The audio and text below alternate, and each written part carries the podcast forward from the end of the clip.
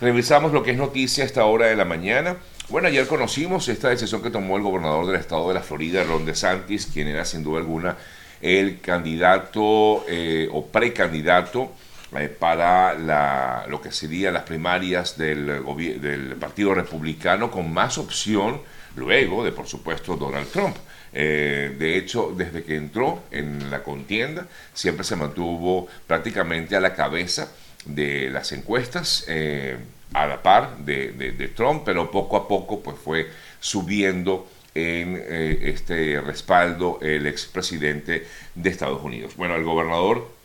de Santis ayer anunció de manera mm, sorpresiva para muchos lo que pues definitivamente ahora marcará lo que será el Partido Republicano o quién será, en todo caso, el candidato por el Partido Republicano. El gobernador, eh, eh, sin duda alguna, bueno, ayer eh, mostraba a través de sus redes sociales un video en el cual se expresaba diciendo que aunque ha tenido desacuerdos con Trump, incluso en lo que fue el nombramiento de Anthony Fauci en la pandemia del coronavirus, igualmente, a pesar de todo eso, consideraba que Trump es el actual titular del Partido Republicano y es el único que puede vencer en todo caso a Joe Biden, eh, según manifestaba Ron DeSantis en esta declaración del día de ayer, razón por la cual, entre otras, pues tomó esta decisión de renunciar a la candidatura, renunciar a su campaña presidencial y apoyar abiertamente al expresidente Donald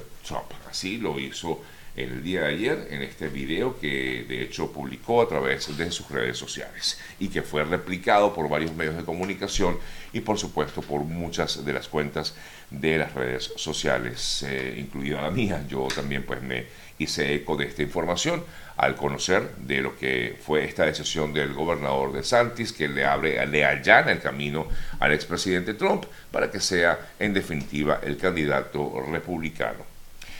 En otras importantes informaciones, revisamos ayer el secretario de Estado norteamericano Anthony Blinken felicitó a el gobierno de México por los resultados positivos que decía eh, ayer Blinken en relación con la reducción de migrantes que llegan a la frontera en común, es decir, la frontera norte de México y sur de Estados Unidos. El representante de la diplomacia estadounidense eh, dio esta dio o, reconoció este mm, digamos este alcance que ha hecho el gobierno mexicano destacó el esfuerzo coordinado que ha realizado con esta nación eh, diciendo que están dando resultados positivos en la frontera compartida el aumento por parte de México de deportaciones y de controles migratorios en las rutas de buses y trenes que se dirigen a Estados Unidos sin duda alguna afirmó Blinken han tenido eh, impactos eh, positivos en lo que se refiere a esta crisis migratoria que recuerden tiene bastante tiempo ya en la frontera entre las dos naciones. Medidas que fueron acordadas además durante el mes de diciembre cuando se reunieron en Ciudad de México y ante el récord de cifras de migrantes en la frontera que se estima fueron más de 300 mil durante el mes de diciembre. Eh, nos vamos a Perú. Ayer, de acuerdo a un reporte policial de la Policía Nacional de Perú, eh, se desmanteló otra banda con eh, integrantes de origen venezolano. De acuerdo con el reporte policial, sería la organización criminal Los Cibernéticos del Norte, dedicados al secuestro de empresarios en el norte del Perú. El operativo, ejecutado de manera simultánea en varias zonas de la nación, forma parte de acciones eh, comprendidas o emprendidas, perdón, por el Ministerio del Interior de ese país, de Perú, para contrarrestar los delitos de alto impacto, como por ejemplo secuestro, extorsión, entre otros. Hablaba acerca de los migrantes y les comento que hubo una nueva mm, caravana que inició un camino, un nuevo camino desde abajo, desde el Centroamérica, con destino a Estados Unidos. La más reciente nació en Honduras. Esta nueva caravana de migrantes compuesta por cerca de unas 500 personas y al llegar a Guatemala pues prácticamente quedó disuelta ante la acción policial, el movimiento de personas se desintegró, eh, dijo el Instituto Guatemalteco de Migraciones. El grupo, compuesto inicialmente por 500 personas, en su mayoría de origen hondureño y también venezolano, salió el sábado pasado desde San Pedro Sula, en el norte de Honduras, a fin de llegar, o con el objetivo de llegar a Estados Unidos pero luego la caravana perdió fuerza en su ingreso a Guatemala, específicamente en algunas zonas del, del país, luego de que fueran bloqueadas perdón, las vías por las autoridades locales y dijeron que lo habían hecho sin ingreso, perdón, sin uso de la fuerza y que todo permaneció en calma, afirmaron las autoridades guatemalas en torno a esta nueva, eh, este nuevo grupo que intentaba llegar hacia Estados Unidos.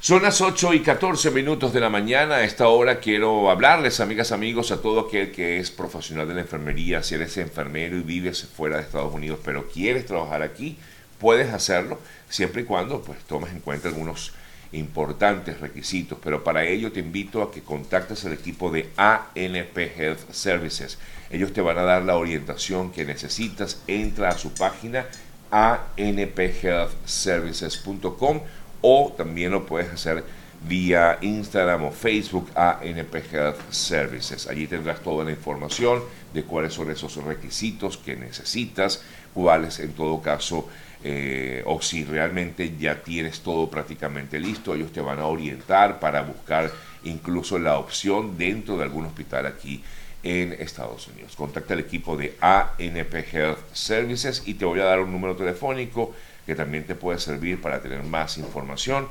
Es el 941-448-9697 aquí en Estados Unidos, 941-448-9697. Ese es el contacto del equipo de ANP Health Services. En otras informaciones eh, destacadas eh, también en las últimas horas, les comento que el gobierno de Aruba, de la isla de Aruba, muy cerca, mm, muy cercana, como ustedes saben, a Venezuela,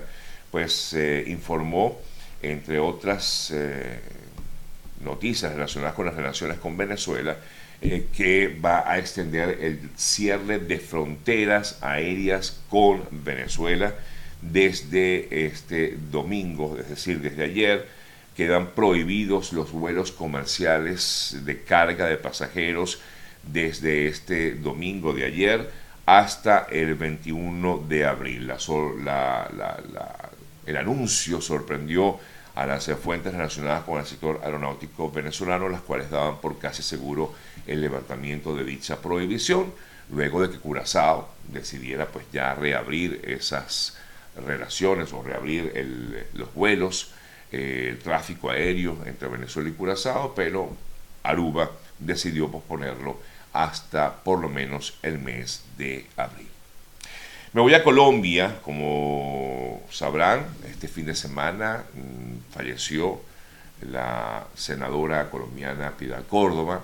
eh, senadora del partido del Pacto eh, Histórico en Colombia, y eh, estaba por cumplir 69 años de edad justamente esta semana. Eh, se ha informado desde Colombia que el cuerpo de la senadora eh, entrará en cámara ardiente en el Congreso colombiano, según un comunicado dado a conocer por sus familiares. será velada pues allí en el hemiciclo del Senado en Colombia Mientras tanto, hemos visto algunas voces disidentes, sobre todo, entre otras, de la ex candidata presidencial y quien fuera una de las eh, figuras más representativas de lo que fueron los secuestros eh, por parte de las FARC en Colombia, Ingrid Betancourt. Ella manifestaba, luego de conocer el fallecimiento de Piedad Córdoba, se manifestaba y reaccionaba ante ello eh, decía eh, de qué le sirvió a Piedad Córdoba haber hecho tanto daño. algunos nos queda esa incógnita tras su muerte y la tarea de perdonar. Era el comentario que hacía, entre otros, eh, la ex candidata presidencial Ingrid Betancourt ante lo que fue el fallecimiento de Piedad Córdoba en Colombia.